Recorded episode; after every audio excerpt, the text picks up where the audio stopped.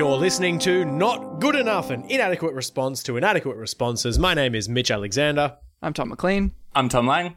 And I'm Evie. Um, today, this week, we've got a whole bunch of stuff recording on Mother's Day. Happy Mother's Day, everyone. Happy Mother's Day. If you are listening to Not Good Enough for the first time, we haven't done this in a while. Hi, welcome. Um, we are a bunch of like hard left semi professionals in fields unrelated to most of the things we talk about. And we cover uh, news, culture, and politics in a comedically non defamatory and satirical way. That's such a flattering description of us. And climate. That's an important one. Climate science. Yeah. That one too. Climate change. Mo- Disasters. mainly climate change through the lens of the science was settled a long time ago. Holy shit, we're burning, we're burning. Please do something. Politics. um, but the, the, I think one thing to clarify for people, um, if you are new to the podcast, is that we are literally always right. Um, everything we've ever said has been factually on point and correct. It's hard, but it's true to deal with. Exactly. That's true. That's true. But not even the things we've talked about that have happened in the past, things we've talked about that were coming up or should be revealed or coming up in the future, to the point where I reckon we should have a, um, a segment called Called It or something like that, where we just pat ourselves on the back a whole bunch. Uh, patting ourselves on the back as a, as a shift away from our usual pace. Um, so, I mean, just as a just a couple of quick things up top that I'm really happy about. Um, Annaliese Van Diemen, who was the um, oh, what the- no one, oh, what's her full title? It's a mouthful. The ch- Deputy, deputy Chief, chief Health Secretary, Victoria. Uh, Victoria? yeah, Victoria. She's Okay. state. Okay. Yep. That's why they hated her so much, is because she's from that horrible state Ah. of Victoria. Where She's from the communist you know. state of Victoria. Yep. Sipping their lattes. yeah. Um, yeah, she was totally cleared of um, any wrongdoing whatsoever when she tweeted that there was seemingly links between the way COVID works and the way Captain Cook worked. And we were right in saying that she was good for saying the things that she said. Last week we said colonialism is bad, and this Yeah. week we're glad to say that history has borne us out. Finally. The, the funny detail about this is that she got snitched on by James Newbury, who himself is like prone to starting lots of internal fights. So Yeah. here he is snitching I think on the James communist. Newbury. So James Newbury is a um, the member for Brighton. He is a young upstart known as one of like the Young Turks in the Liberal Party. It's just like it's, it's, he's a Christian hard right factionalist inside the Liberal Party. Who I'm gonna I'm gonna say I'm gonna say right now another not good enough um, projection and not another not good enough flag you can put in the ground is that James Newbury will become a minor character in a whole bunch of different reporting and scandals coming up in the next few years. Totally. This is if you're new to the podcast, we have a theory that minor characters are I guess the people who are pulling all the strings behind the scenes because they keep fucking appearing in the movie. That's minor character is like, you know, season villain. Uh, they, they, they mean the same thing. I guess. But we want to be clear. They're, they're not puppet masters. They're not like controlling things in a shadowy way. They're just idiots who keep popping up like a Seinfeld extra. It, they're Newman. You know, they're not the source of all the problems. They're just always fucking there. Lang, I would actually counter that slightly. I'd say they're the grease in the wheels that turn the Yeah. corruption. They're like they're not they're necessary to continue things. They're not quite like you don't really think about them a lot, but they still pop up here and there and they appear to sort of move things along just slightly. So, corruption lubricant James Newbury reported Annaliese Van Diemen saying colonialism was bad. Not saying he's corrupt, just saying he's lubricant. Yeah, exactly. yeah, he just exists happily in in a system that facilitates and works off of corruption. But he's probably fine. Um, the other news that we uh, we definitely called was um, more. Um, what would you say? Like some more parts of the Royal Commission into child abuse in the Catholic Church has been unredacted, and it turns out George Pell was well aware of children being sexually abused in his parishes uh, when he was in charge of the priests doing the abusing. Everyone Yeah, makes I'm a shocked shocked. face. Yeah, I didn't go right. Yeah, this is this. I've, I've got to just say, like us patting ourselves on the back for saying like we called it, we knew George Pell was disgusting. It's like, you know, there's a big comet in the sky just about to smash into Earth, and then it smashes into Earth, and we're like, oh, we called it. Like, yeah, yeah, but Yeah, I no will- will, there. I will at least say given the defamation laws in this country, the comet hurtling across Earth has the Guardian and ABC being like, "Look, we don't even know what the comet's made out of, or it could be a hallucination. Who can say? Look, we, we can't say for sure. All we know is that stock prices are down. What's the comet going to mean for the all ordinary? Not looking good. Um. So anyway, yeah, George Pell, burn in hell. Uh, oh, that rhymes, and I don't like that. That sucks. Please Nah, edit that yeah. out. That sucks. At least that. Put a musical Pell. sting under it. Burn. yeah, vaguely in whatever way. Look, if you have to die before it's morally okay to set you on fire, then fine. I guess. if you must. Only God can judge him, and we hope he does. And yeah, because the High Court don't fucking. for judging. Yeah. The hot, the High Court did judge him, and they were like, "He shouldn't be in prison. He seems like a good boy, I went to school with him. Yeah. and he wasn't abusing kids in school." Anti-hippies. Oh, well. Anyway, Sorry to be a legal pedant, but that's not what the High Court said. who gives a shit? They let him out of prison, and they did it on purpose, and they knew that would happen, and they did it, and it happened. Ah, and it turns out he's still a pedophile enabler. Oh yeah, so the actual news was that he was just well aware of all of the uh, child abuse that was happening in the church, and he sort of uh, existed on various parts of a spectrum between did nothing to stop it and helped cover it up. Um, and we also Horrible. ju- just like horrible in like I think that's sort of like the banality of evil that people bring up every so often, but it, it's evil so far as like it was just met with a shrug, which is in some ways worse than it being like you know fought against but it, it prevailed against a good person trying to do good things. Like the fact that there was people in his position that just were like oh yeah. Yeah that is a bit of a that's a sticky wicket isn't it? Let's move him on to a different parish. Like that's fucked. That is absolutely disgusting. I think Like, I had that's- the argument with someone where it was like, look, it it just it doesn't mean everybody in that church is bad, but it does mean you don't automatically give them the benefit of the doubt. There's so much bad shit happening every level there that you you start with a level of skepticism at best. I think it speaks to how many bad things, like, you know, have been happening in relation to the Catholic Church and just generally in, uh, you know, international news lately that uh, the general reaction being a shrug is more of a, well, yeah, the bad guy got away with it again.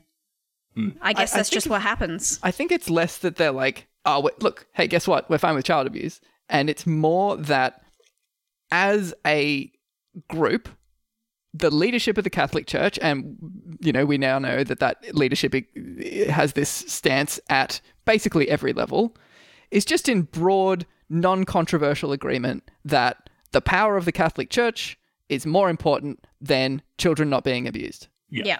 Like nobody's like oh go on abuse them whatever Yeah. but they are like oh well yes obviously that it's not great that they're being abused but what are we going to do take any kind of hit to the power of the catholic church absolutely not absolutely not so You know what? you know Yeah. not ideal but what are you going to do I like probably, but I'm only going to put like an 85% chance on that being the case. But also the way it's worked systemically everywhere, I reckon there's a non-insignificant proportion of them that are just like, oh, actually, no, it's part of our tradition. We just don't talk about it publicly. I mean, it's also part of their tradition to do the abusing because we know that it's Yeah. widespread. So you've got the, the people who are doing it, obviously pro child abuse, and then the people who aren't doing it are just sort of like neutral to to, to child abuse, but certainly yeah. pro Catholic Church power. I just had an intrusive thought about. Um, do you remember after the um, High Court judgment, there was like a subtweet from Pont- the Pontifex Twitter account about how, Oh, like, you know, the innocent being released or something like that. I can't remember what the exact tweet was like. And I just thought about that now and just how much worse it is looking at,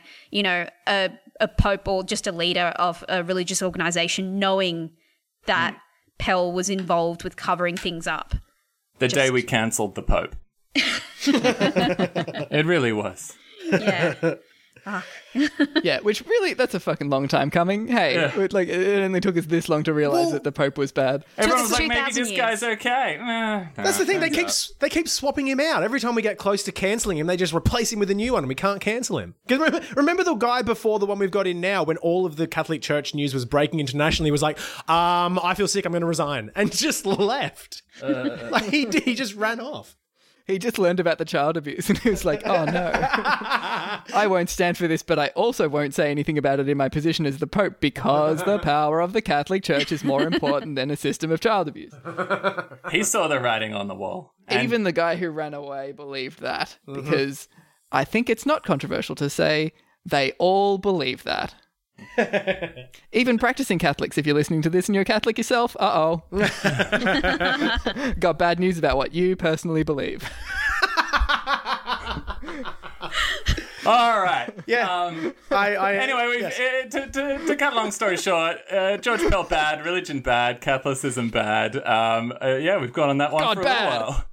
Jesus bad, Holy Spirit bad. Now, Jesus, Father, Jesus all right. was okay. He was he was in there kicking the money lenders out of the church. Yeah, sticking Jesus it to the alone. He's a man. socialist, I'm, I got a soft spot for Jesus. Yeah.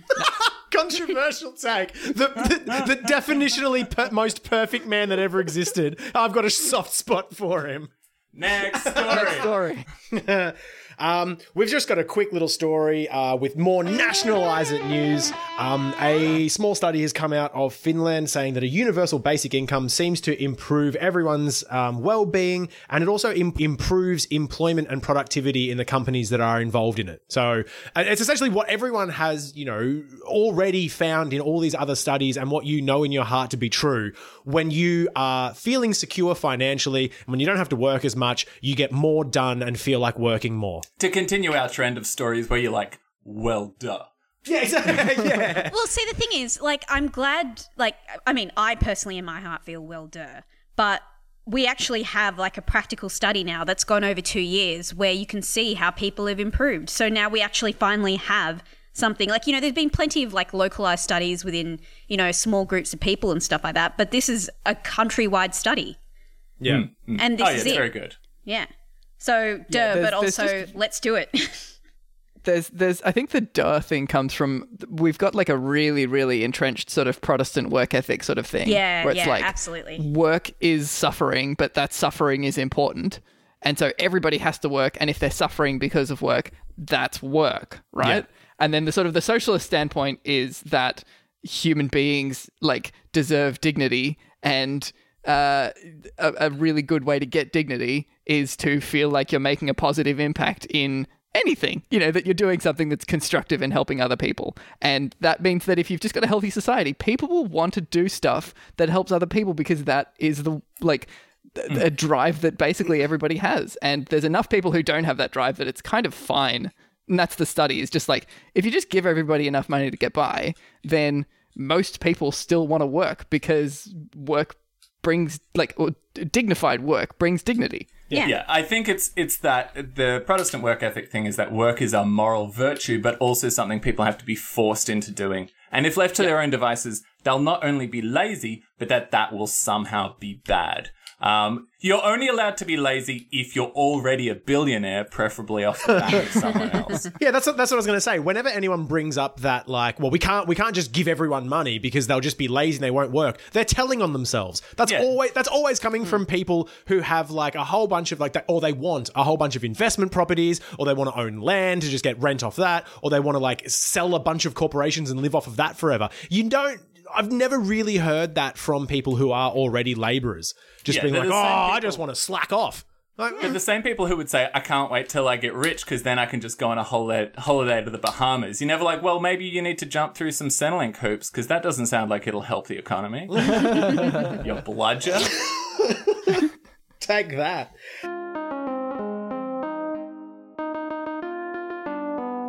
If you listen to this podcast, you know that we're all rabid lefties. Um, we're also all like, uh, most of us are ex comedians or current comedians or somehow involved with that. Um, we're all into like politics and science and stuff like that. What you probably don't know is that we're also mostly or, or entirely like massive board game nerds. Like Love three, board games. three of the five people on this podcast have published board games. Like we're not oh, gosh. we're not just enthusiasts. We are like Yeah. you can find we'll link you. You can buy our board games. Yeah, Um, the other two are cool dudes, but Yeah. Evie, Evie, really have- Evie and I don't suck. But Yeah, we. I don't have anything to shill. I just I like my friends doing stuff. It's fine. I do. My band's called Eye of the Enemy. If you like heavy metal, you can check that out.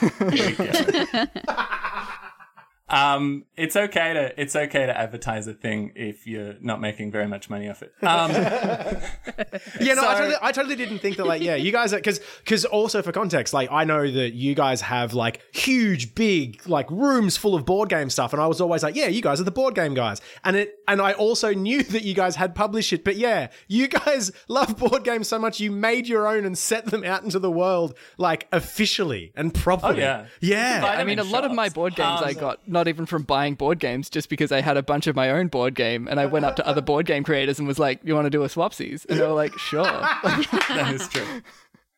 Um. Anyway, anyway, so uh, it's it's an interesting place to be because most people um don't have a strong awareness of board games, like even less than almost any other form of art. Like most people, even if they're only wash trash blockbusters, they're aware of the existence of friggin' artsy movies. They just don't see them. Before I met you, Lang, I don't think I really had that much of an awareness of board games. I think like the first time like I came over to play games or something, I think I mentioned Cards Against Humanity and I saw someone flinch. Um, well, yeah, that's the thing. Like most people don't even know board games exist outside of what you buy at Kmart. Cards Against Humanity is a great one as well because it's like, you know, you're like, I'm into board games, and they're like, oh, like Monopoly, and you're like, no, No. like board games that you haven't heard of, and they're like, oh, like Cards Against Humanity, and you're like, no. or Yeah, exploding it'd like kittens saying- or something. Um, but that's the thing is the board games most people have heard of, and this is becoming a very long intro, are usually board games that people who are into board games actively despise. And the big one is Monopoly. and when I tell that to people, they go, oh, but Monopoly is a bit of fun. But this is the thought exercise I tell people. Have you ever finished a game of Monopoly and everyone's had fun? like, and honestly, the fact that no one can answer that question in the positive is insane. This is probably the most popular board game published. No one has finished a game of that, and everyone at the table went, "That's great. I'm better friends with you all now." Like, But like, That's why does that gas? Why does that gaslighting happen? Like, like, Well, it's- I- I- like I understand that thought exercise, and I've definitely thought that through. And I'm like, Hmm. oh crap, I've never actually enjoyed this game. Um, Well, the the answer is why? it's capitalism, right? Where it's just like Monopoly is the most widespread board game because it has a shitload of advertising dollars, but also because it's just got the sort of brain capital of having Yeah. been a popular board game for decades. It's and, like and so they it's- just they already have that. It's like McDonald's. Um, because it's everywhere, people assume it must be good. Um, or that there must be a reason for it. But if you were to try and start McDonald's, if you were to have a single McDonald's restaurant and try to get people to come and eat your food, they'd be like, this is trash. Why would I ever come here? hey, and they have a very lucrative relationship too. Yeah, because it already has market dominance. Um, yeah, I mean, if McDonald's didn't have a multi-billion-dollar empire before it, um, uh, behind it, they'd never be able to start a restaurant off the merit of their food. Um, and so if you get rid of McDonald's, you make room for better stuff, probably.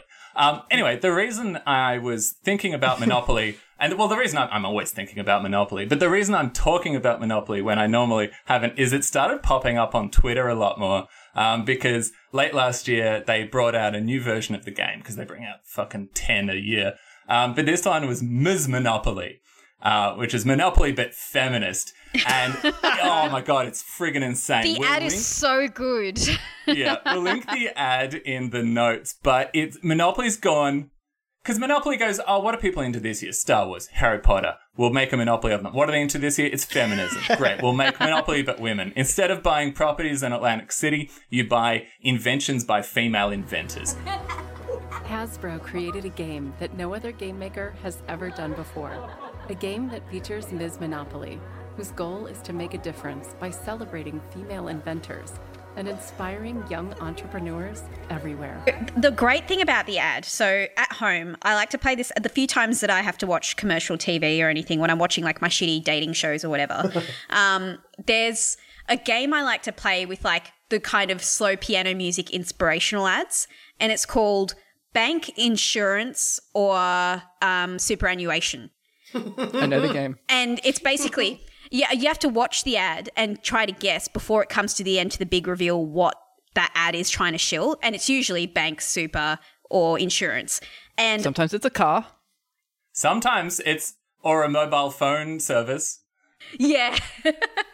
And I thought for sure, like, there's been a lot of those ads recently because everyone's doing in these trying time at, times Hmm. ads for coronavirus. Um, but the great one about this is like, it's you cannot guess. It comes right out up of the nowhere. end. you can now. Sorry. Spoiler alert. Watch this ad for the Monopoly that we've spent 25 minutes leading into. You're never going to guess what it's an ad for. Yeah, ANZ.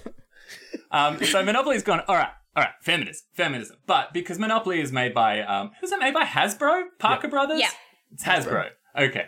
Um, because Monopoly is this giant, shitty uh, corporation, like, it's made by people who don't seem to give a shit about board games being fun or nice. They're just selling merch at this point. Um, they don't give a shit about feminism. They've just re rebadged Monopoly, but to make it feminist, they've put uh, inventions by female inventors. And uh, if you're a girl, you start with an extra five hundred bucks, and all of the all the chance cards like, oh, you you won a baseball game because you throw like a girl, get an extra hundred bucks. That's literally one of them. Um, literally, literally. Fucking them. hell. this is giving me like Malibu Barbie vibes.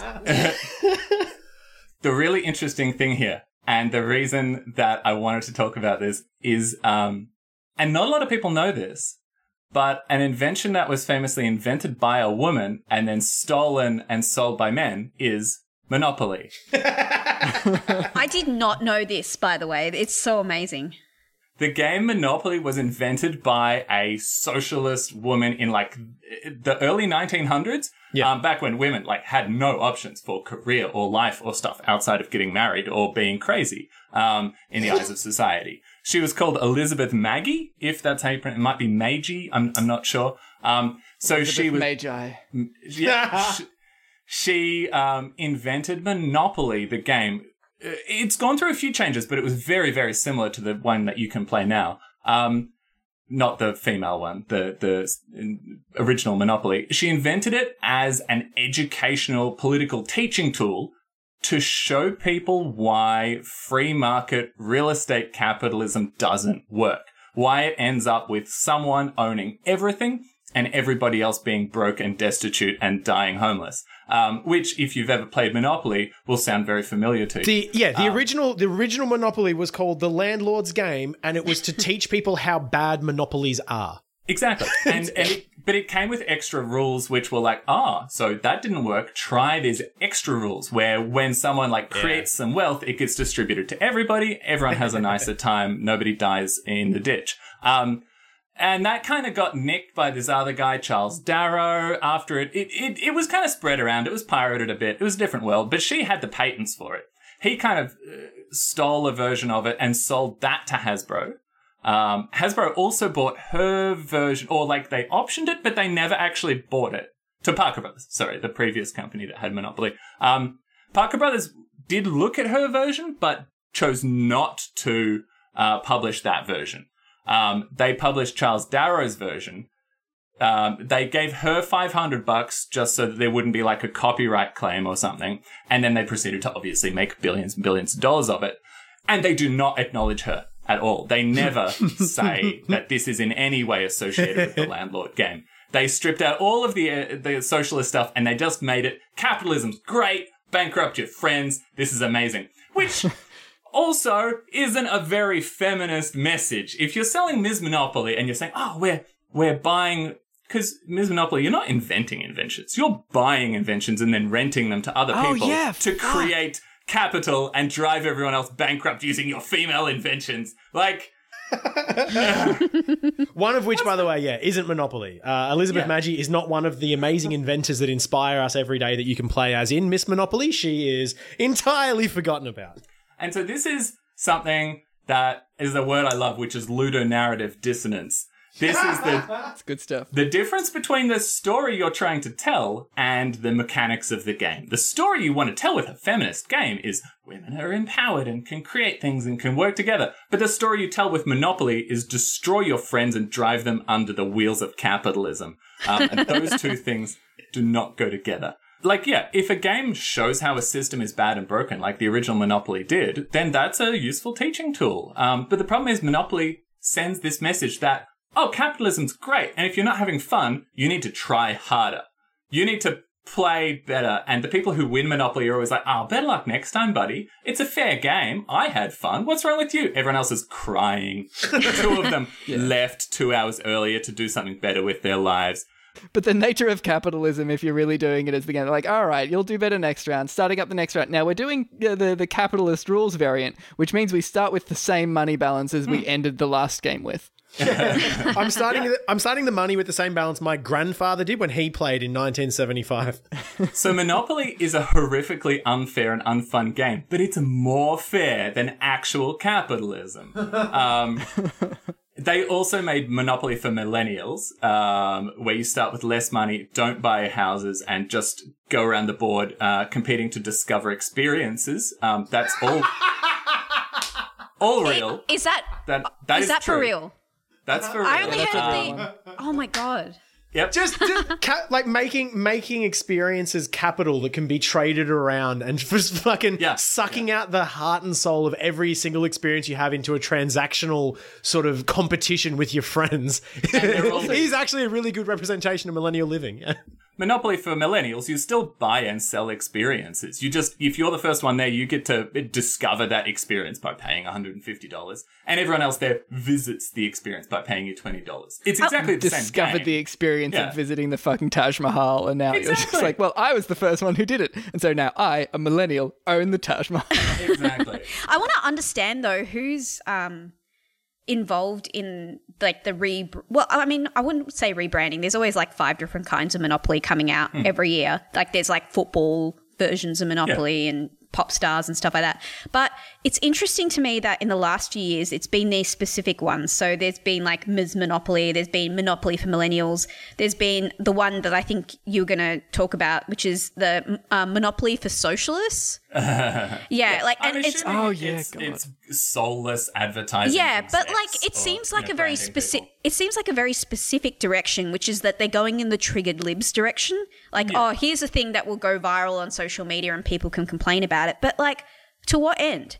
Like, a okay, bit. I think that because they they it's a really shotgun approach. Like they bring out fifteen different rebrands every twenty minutes. So the fact that some of them are sort of in that direction is true, but I don't think it's any kind of like concerted marketing ploy from Hasbro. Yeah, like, it just seems they really made a Jersey odd. Boys Monopoly that a bunch of people i- i- had in a shared workspace that I that I worked in a little while ago that, that just had um yeah Jersey Boys Monopoly. It's called Walk Like a Manopoly. So here's here's my theory on Monopoly, um, and and a lot of other things as well. Is Monopoly is not something you buy yourself. None of these versions of Monopoly are things that you say, "I want that, I'll buy it for myself." They are largely things you buy as gifts. Um, and any product that is that is sold as a gift, and these are the things you buy in those, you know, those shops like in, at airports and, and malls where they just sell garbage, little joke things. They're not designed to be actually good or useful or fun in any way. They are designed to appeal to the gift gifter, not the giftee. They say, "Oh, this will be a fun joke for 20 seconds. Oh, you like Jersey Boys? Here's a Jersey Boys Monopoly. Oh, you like friggin' uh, I don't know, uh, hating on socialists? Here's a socialist Monopoly. you like women. Here's Yeah. women. Here's women monopoly. well, put it on the shelf, or even you buy it as a gag gift, like like those hens nights gift, the the dick straws. No one is trying to. No one is going, how can we make a, a functional dick straw? They're just saying, this will be funny for 20 seconds as a gag. Yeah. Um, and the, the cost of producing games of Monopoly is so low if you're Hasbro. You can print millions of They've these. just got the supply chain set up. yeah. Um, Just the oh Lang likes board games. Lang, we got you a board game Monopoly. Exactly. It's socialist monopoly. I won't go into it, but it's it's basically ragging on socialists. The uh, the the tagline is "Winning is for capitalists," and it's made by someone who does not understand socialism. Um, and it's all just like, oh no, they've got universal basic income. That's going to cost you some taxes. So it's like the players are wealthy billionaires and they're having to pay for socialism. It's it's uh, thoroughly bullshit. I'm not going to go into it because it's just dumb. I, I think that So, uh, yeah. it's actually kind of onto something where winning is for capitalists, both in the sense of like currently the capitalists are absolutely winning, um, but also the fact that the idea of winning is a very capitalist sort of thing, and a social, like a truly socialist monopoly would just be opening the box, being like, "Huh, there's a bunch of resources in this box represented by the money. What if we just split it up evenly and don't worry about any of the market?" Yeah, and it's remarkably listening to do that. self-aware for a, a joke game. Yeah, if you do that, you save yourself four hours and stay better friends with everybody. Um, so, in fact, you have all won by not playing Monopoly. Yeah. I mean, it's the whole thing of like, that doesn't sound like a very fun game, though. And it's like, yeah, we're not, we socialists are not campaigning for fucking society to be, to be run on the basis of what's the most fun sort of thing. It's like, let's get everyone okay. Let's make sure everyone's taken care of. Yeah. And if that's less fun for the people who are winning, like who fucking cares? Just give us a boring society where people don't die from lack of healthcare. Yeah. Winning Monopoly here means you get to eat tonight.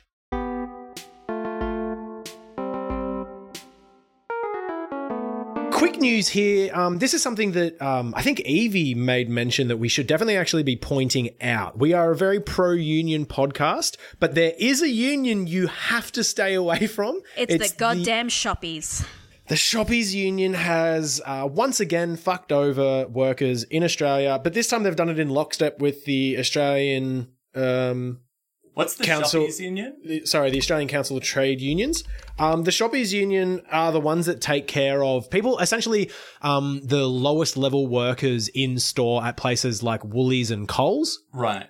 Um, so they Yeah, they what are the, they started the SDA, the Yeah, um, the SDA. shop shop something and something employees. Make a make a make a quick mark here, and then I reckon put in a really bad and obvious like edit later on. Where It's the Shop Distributed uh, Distributive and Allied Employees Association.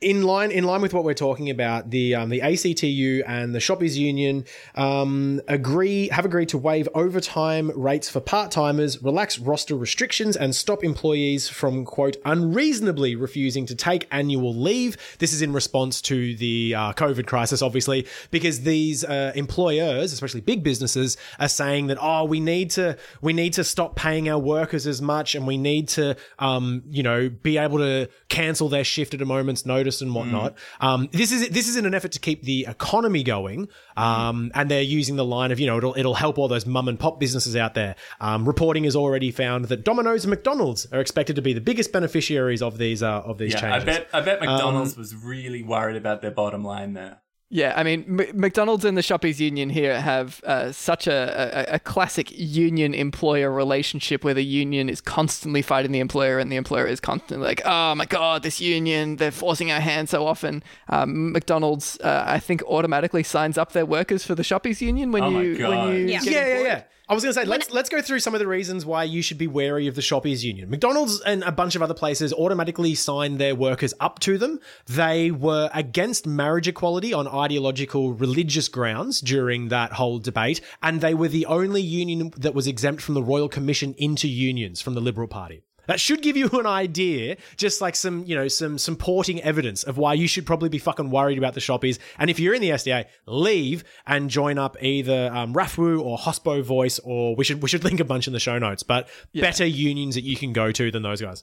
I would say that if you're in the Shoppies Union and you don't want to leave because it's much more convenient to be in the Shoppies Union because your employer has an uh, arrangement with them that your um, union fees get taken out of your pay directly and given directly to them.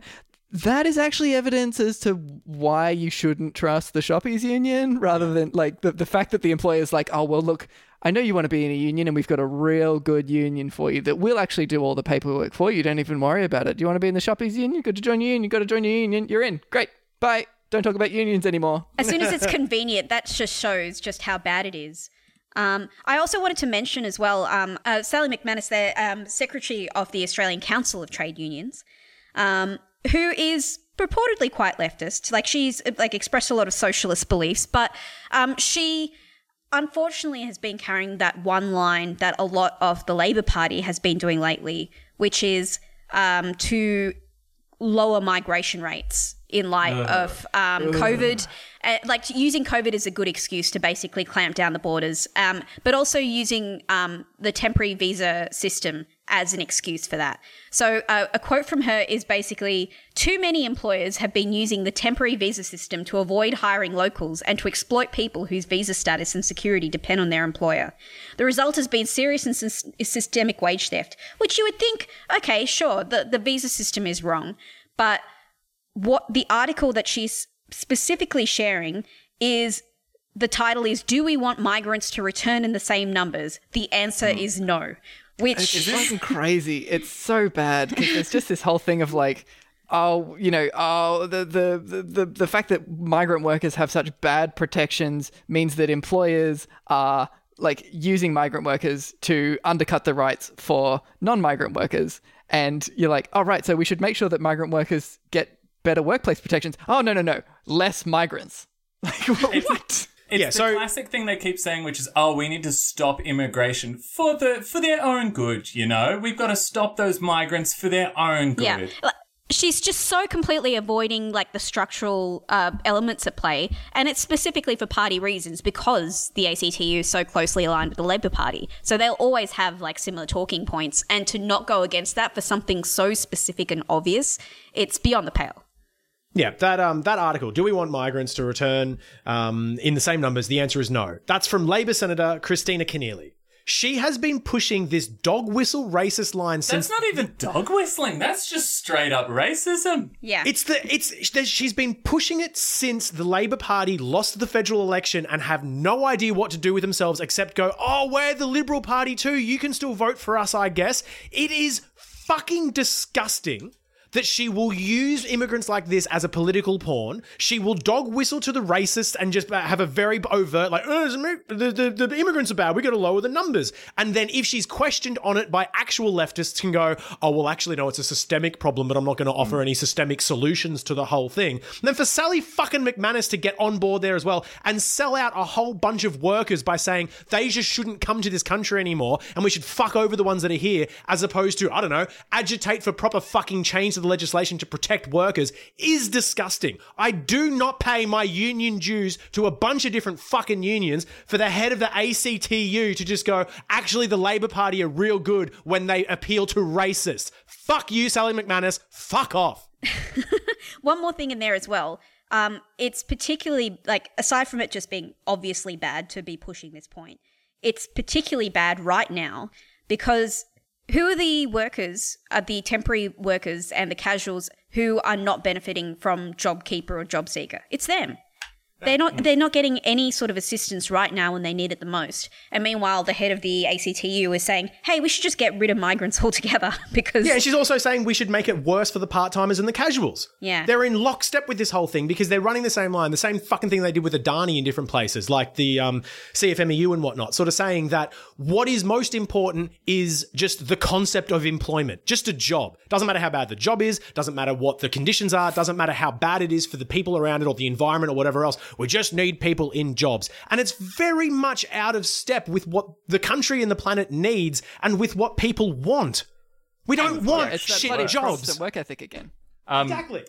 Well, I, it's also uh, crisis capitalism to a degree because it's using a situation like coronavirus, which is obviously resulting in unemployment, people losing their work. They're going, okay, great, let's use this. We've oh no, we've got a lot of unemployment. Let's get rid of the immigrants. Oh no, we've got uh, bloody uh, people spreading a virus which has come from another country. Let's get rid of the immigrants. Oh no, it's climate change. We've got less water and resources. Let's get rid of the immigrants.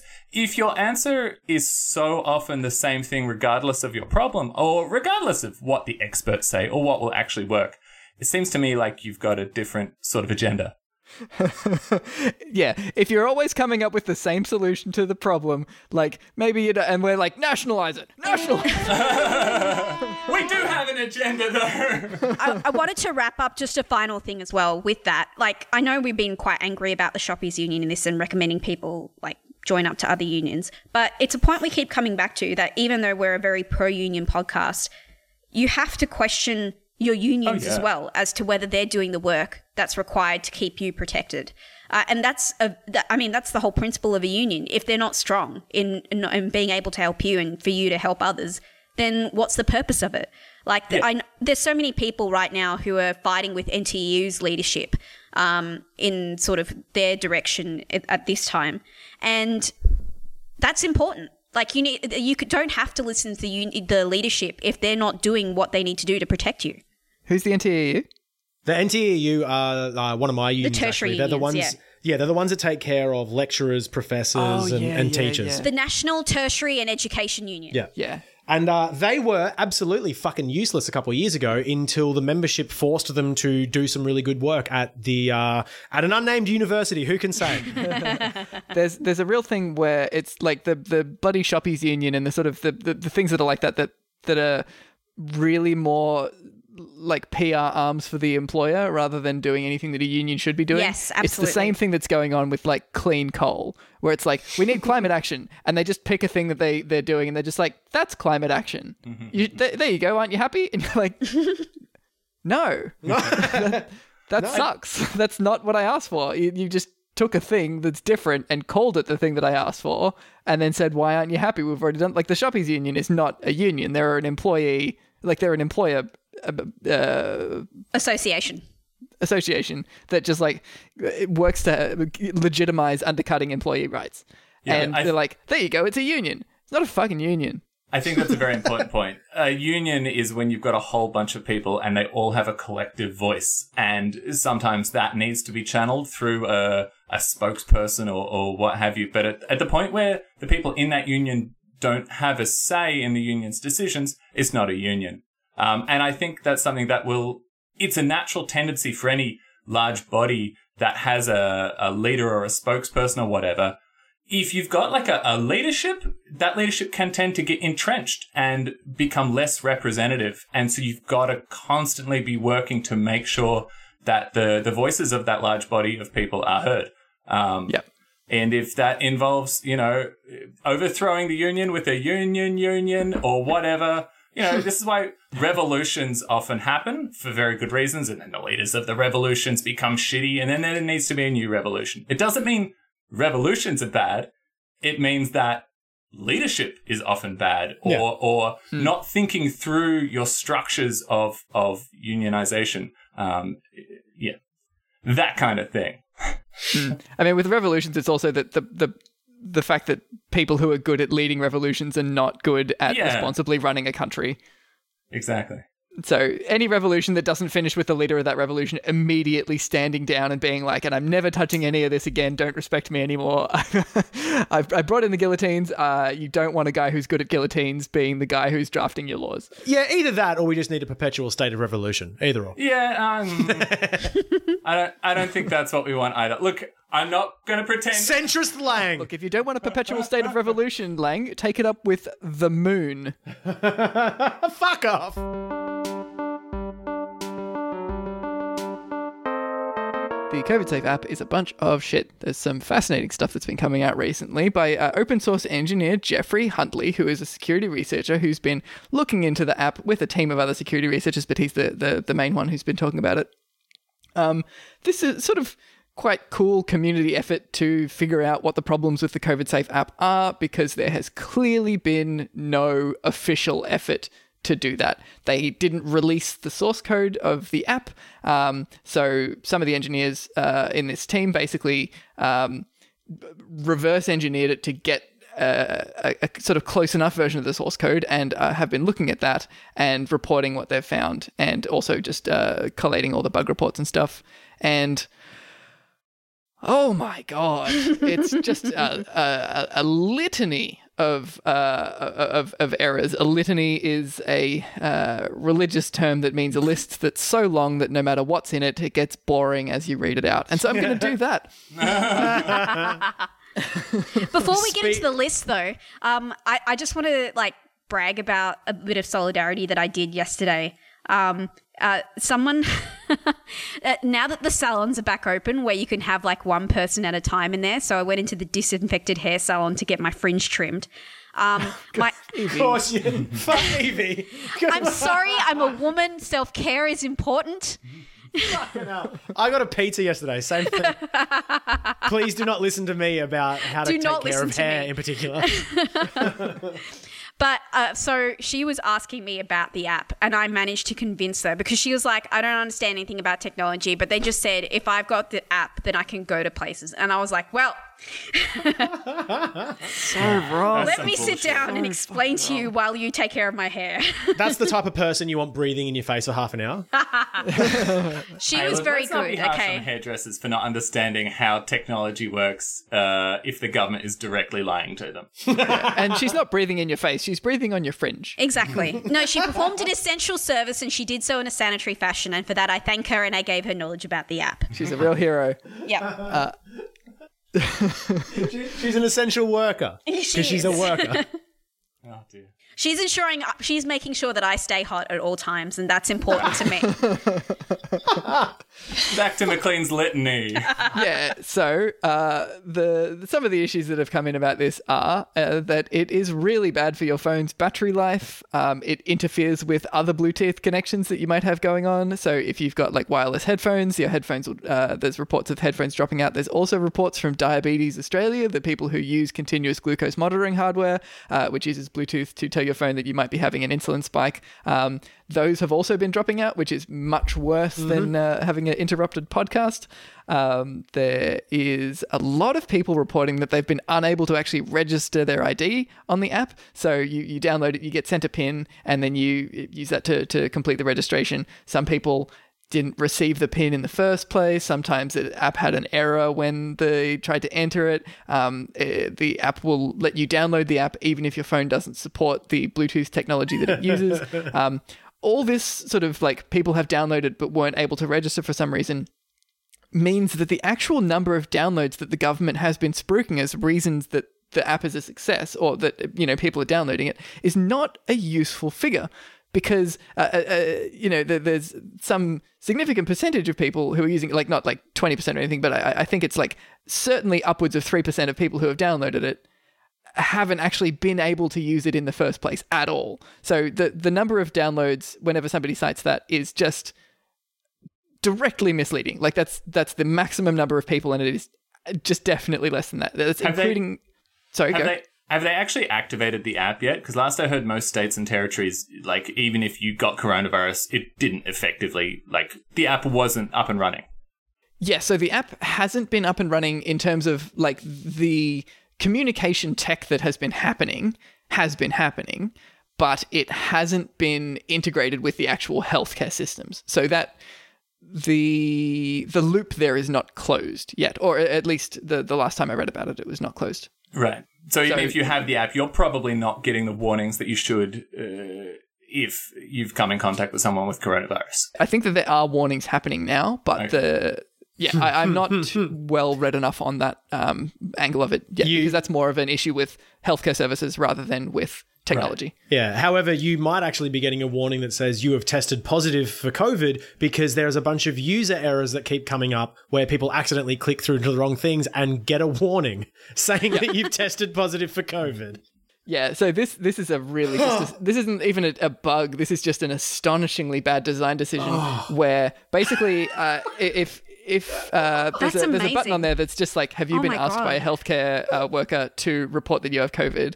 If you press that, the very next screen doesn't really have anything like that, and it just has a thing up the top that says you have tested positive for COVID, and then like what to do next. The idea behind this is like, so you've tested positive for COVID. What do I do? But the way that they've written it is just like you have tested positive for COVID, as though it is giving you that new information. And this is there. There are already reports of people receiving this and panicking. And this is like this has been on the news. I think it was last week. Um, that that yeah, people just being like, I thought the app was telling me that I had COVID, and I I did not have COVID.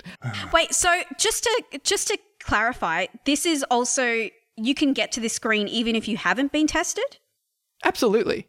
Like you, you have to press the button that says somebody told you that you had COVID, but like it, it's a user error. It's not a technical bug, but the, the, I, I- come from a scene that says make sure that like Yeah. your users can't fuck themselves up. Yeah, like absolutely. it- it's a, it's absolutely a bad design decision. And if you have an app that can erroneously tell somebody that they have COVID if they're not paying attention as they use the app, then look, newsflash, nobody's ever fucking paying attention when they're using an app. That's not how people use apps. And this is actually, that kind of leads into the next point. The app, it turns out, doesn't meet the Australian government's minimum accessibility guidelines. Uh, we have this standard called WCAG, the Web Content Accessibility Guidelines. I think. Anyway, the, the government has certain rules if you're developing an app for them that is like fonts have to have this much contrast they can't be super super tiny the button has to like basically there's a lot of different ways that people use technology if they have like vision impairment or mobility impairments or that sort of thing There's all sorts of like screen readers and things. screen readers are absolutely one of these things. And yeah, it looks like the uh, COVID Safe app doesn't meet those guidelines. So if you're like, wow, how could somebody who's like, you know, not paying full attention, you should just be paying attention. It's like, well, maybe you have a vision impairment. You couldn't read that button correctly. You pressed it. Now you've got COVID, according to the app. maybe you got maybe you got chunky fingers and you meant to push something else, and now you think you've got coronavirus. Um, the app, as well as not meeting the government's own minimum accessibility guidelines, uh, also looks like it violates some open source licenses. So, notoriously, the Australian government has refused to release the source code to the app, uh, but the people who are poking through the decompiled source code have found that it uses some GPL3 uh, technology. GPL is an open source license uh, that basically says this is open source software. You can use it in your software if your software is open source. Hmm. So, if you use that software in your software and you don't release the source code, you have, you know, you've stolen that that software. And so the government has done some intellectual property theft in terms of making this app. Jesus, does it does it violate the Geneva Convention? Well, I suppose like telling people they have COVID uh, is uh, cruel and unusual. I don't know what the Geneva Conventions are in a. Uh, in detailed sense, I only follow the Twitter account that tells you whether you can violate the Geneva Conventions in certain video games. Um, they have been uh, obviously still releasing updates to the app. So so some of these issues have been resolved since they were initially reported. So the screen that tells you that you have COVID when you don't actually have COVID has been removed in a recent update. Um, the the government did uh, you know act on that bug report. Um, the researchers looked at the differences between the old version and the new version of the app uh, that took a full week to come out after the uh, initial reports of the uh, erroneous uh, you've tested positive message.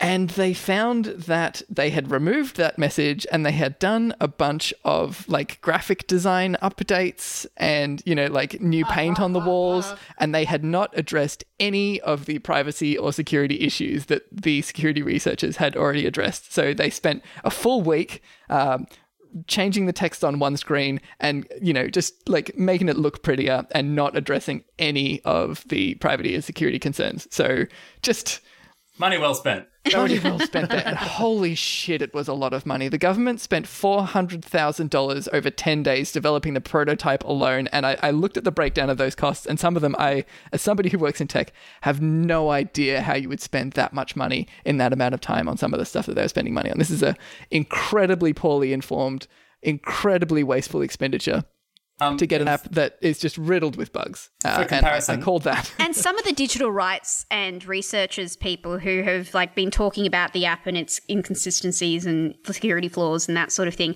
um, as they've correctly pointed out um, the app is being used as essentially now part of a propaganda war like we've talked about it in the previous episode too it's just insane like you know these people who like are, are willing to talk about how the app is just their their gateway into getting into stadiums on time like come on Or the the thing where it was like, "I'll get the app so you can see your mum on Mother's Day," and it's like, okay, yes now hang on. Even if you got the app, and even if uh, like Mother's Day's tomorrow, um, you're not going to get a report about having coronavirus in that time. The app is not going to keep your mum safe on Mother's Day.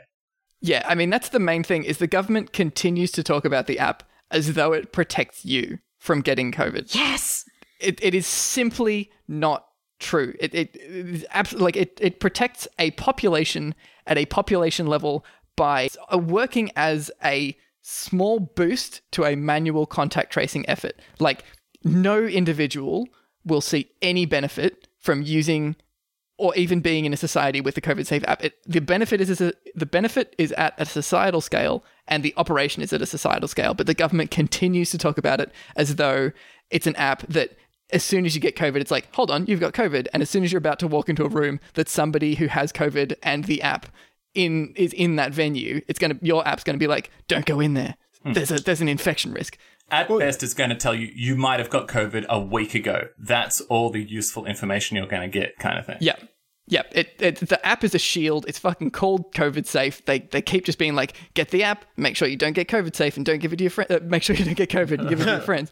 Like th- that's not what the app does. That's why I was laughing about you talking about the error message and people freaking out because I was like, people definitely believe that they got COVID by seeing that message. Like, despite 100% having not been Genuinely tested. think that Stuart Robert, Malcolm, Tur- not Malcolm Turnbull, Stuart Robert, bloody Scott Morrison.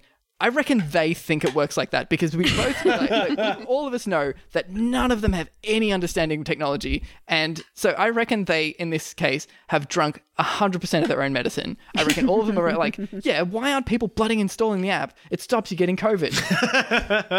I mean, it is it is one hundred percent part of a you know as, as as as much as I don't like it for various reasons. The whole Scotty from marketing thing is apt in this case because they're now using COVID safe as a fucking adjective and as a marketing talking point. Like we're going to get to a point where Scott Morrison's going to come out and be like, "Well, I want to wish everyone a COVID safe morning and uh, how are we doing? We're heading towards a COVID safe economy and my COVID safe lunch is uh, coming up soon, so I'm going to have to make this brief." like they're using Yeah, it in a, they, they're trying to they're trying to get the term out there to mean not just hey this app can help with contact tracing they're trying to get it out there as a catchphrase which is what the liberal party have done for the last decade so so they can appear to be doing something We've got to get the economy COVID safe again. And people go, well, what does that mean? And then you've got the app, which is COVID safe. Oh, I'll get the app because I like the economy. Or I need to have a COVID safe Mother's Day. Well, what does that mean? Oh, I'll get, I've got the app. It's got a shield on it. Yeah, which is just nonsense. Like it should it should be called that the app should be it should be advertised as "Die for the country." We need we need reporting on that. Di- Get in the get in get in the grinder. Get in there. Work your fingers to the bone. And if you get corona, thanks for adding your number to the list because the Make sure you download GrindSafe. If you're talking about uh, a COVID safe Mother's Day, um, Harvey Norman is currently advertising phones as compatible with the COVID safe app.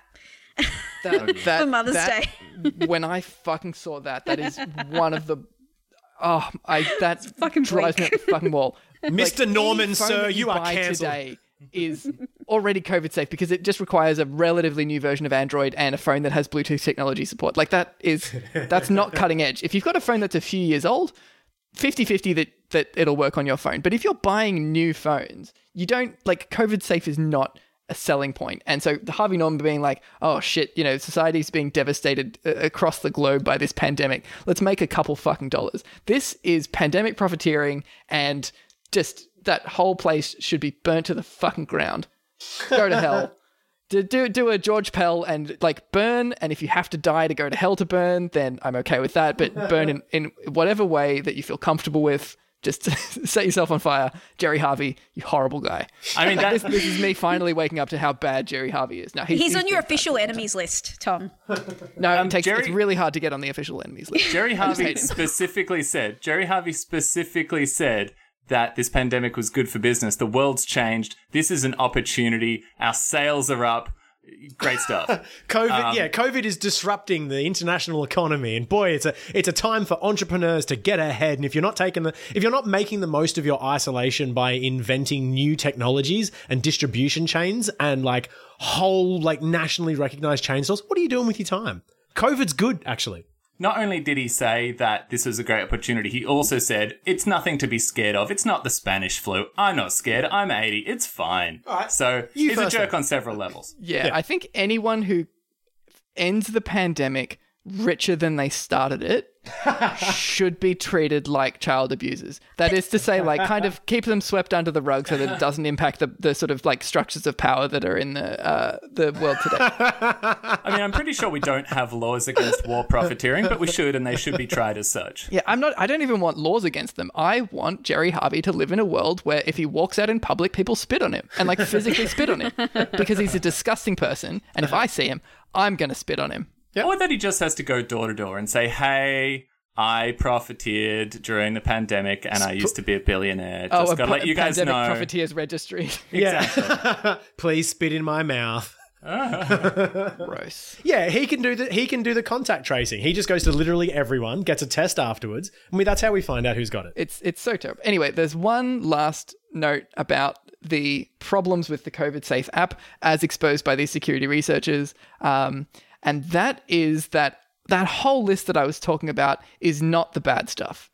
the the way that a responsible security researcher operates is they find the bugs and then they figure out a way to tell the people who can fix the bugs what the bugs are without telling everyone. Because if you tell everyone then the hackers know exactly what the bugs are. They know exactly how to take advantage of them. And they do that because it takes time to fix a bug.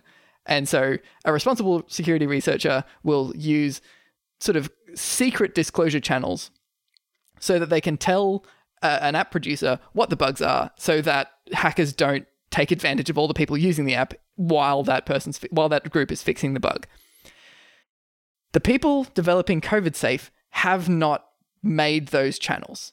Those there is no way to responsibly disclose a security vulnerability with the COVID safe app. So the security researchers have been desperately trying to reach the DTA saying we found these bugs, we can't report them publicly. So the ones that they've reported publicly are not the bad ones that they have Oh wow. found So there's we so don't much know worse. what the bad ones that they found are because the security researchers are responsible and they don't want to release them publicly because then that's exactly how you get a data breach. But they've been contacted the DTA and the DTA has been like, don't want to hear about it. We're not setting up those channels. We're not responding to your calls.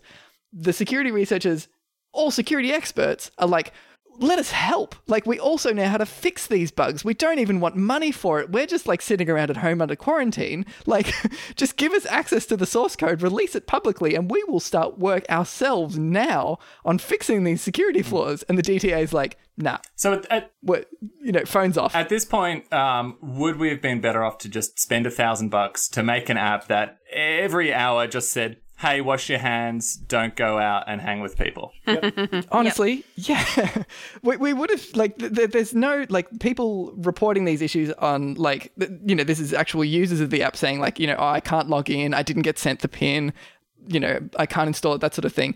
They're making these bug reports on the app store, on social media, that sort of thing, and there's no response to them either. Like nobody's been hired to do community management or social media responses or like hey here's how you solve this issue oh thanks for you know getting in touch blah blah blah there's there's no actual communication around it they're just like download the fucking app don't get coronavirus you idiot done oh you got a question fuck you It's so hostile. Everything about it is hostile. I think that's like. i mean i put on a voice then i don't no, think I it's no. quite that hostile. No, but- okay, aside from Tom's uh, supervillain voice, like the communication about has been really hostile. Like everything about it is do this, otherwise you can't go visit your mother, or do this, or you can't go back to the footy. Like it's just scolding, and just the voice about it is just really. It's like Morrison just talking about the lockdowns now in general. It's like, oh, we can't we can't be seen to be hiding under the doona. Shut up. Like It's standard totalitarian Yeah. stuff. I mean that's the only way that they can sort of communicate with the public is through a language of control that's that's the only way that they know how to talk yeah. Yeah, so uh, one last point about the uh, app, which is sort of adjacent to the technology stuff, and it's just an amazing bit of political doublespeak, is uh, Mike Pezzullo, who is the Secretary of the Department of Immigration and Border Protection, who uh, is uh, responsible for like the Australian Federal Police, Border Force, ASIO, that sort of thing. Um, he testified that uh, his law enforcement agencies would not be able to access the data generated by the app, saying it would be contrary to the law. Okay, so they could access it, they just shouldn't. Yeah. Yeah, it's it's just I, I just want to say always listen out for that one because that's always what happens when they mean yes we could uh, is they'll say well that would be illegal Yeah. Uh, Luckily, the government or the AFP never does anything illegal, so it's unrelated to unrelated to people uh, uh, saying that they couldn't possibly violate people's privacy because that would be illegal. Uh, the uh, New South Wales Police Watchdog finished its investigation into all the different times that their officers strip searched children without guardian supervision and concluded that yes, all of the strip searches were unlawful, but no, nobody involved should face any consequences. What's the point of these watchdogs anyway? And indeed, the Splendor in the Grass organizers didn't provide sufficient space for privacy during those illegal strip searches. So they should have done that. Like, really, it's kind of on Splendor in the Grass here Yeah. and not the police officers who are strip searching children.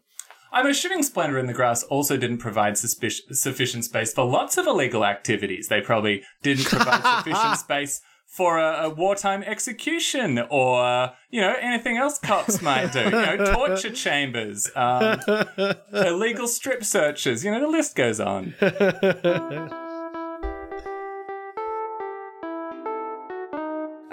actions. Stay home. Don't follow my lead. home. Okay, if you must go to the hairdresser, Fucking hell.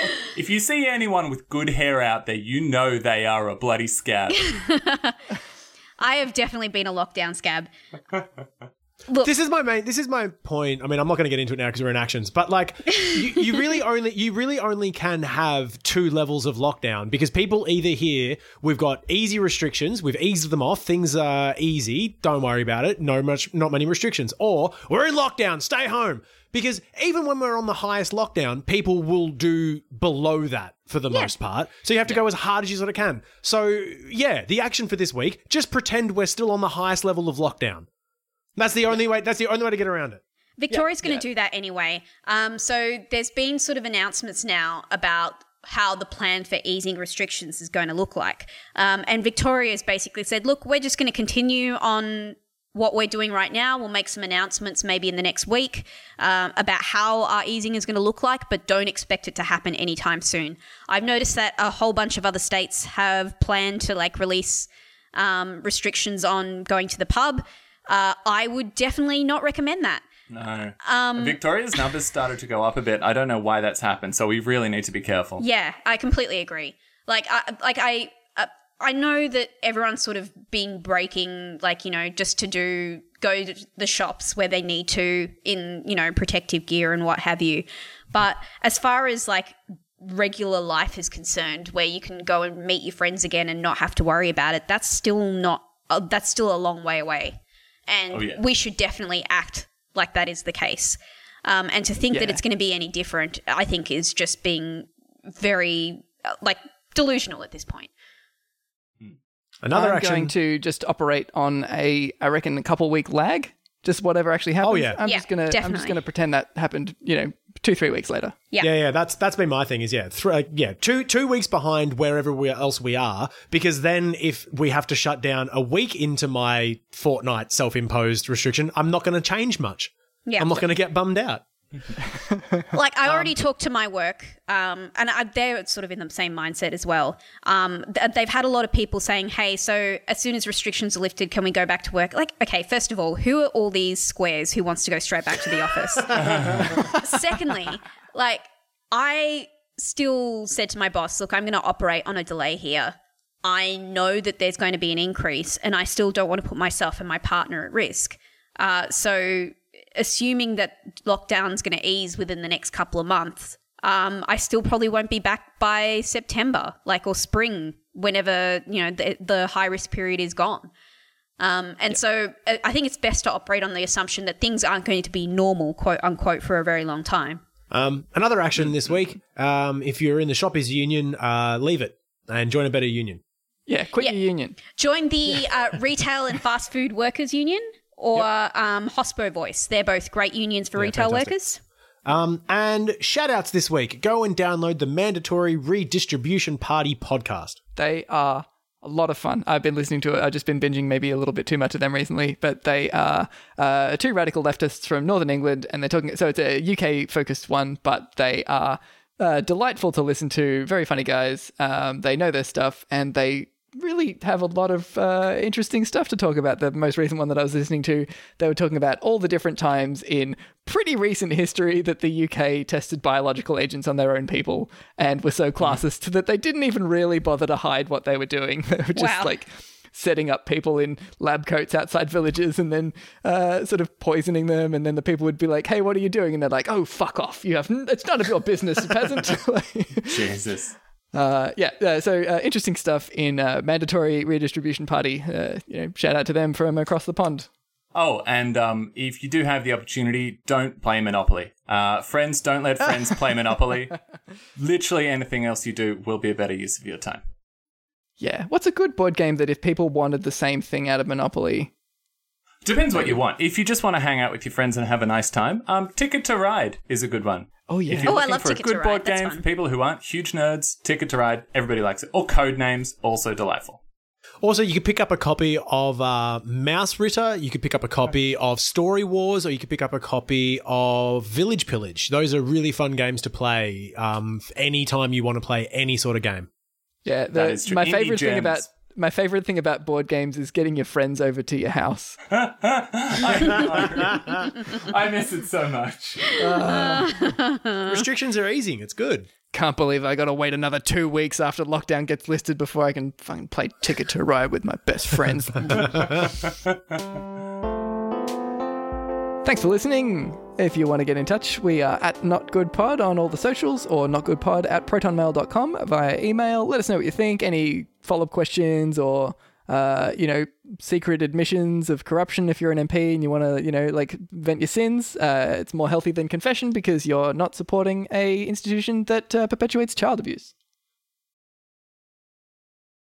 Not Good Enough is recorded on the lands of the Kulin Nation. Uh, we want to acknowledge their elders past, present, and emerging, and to recognize that this land was never ceded.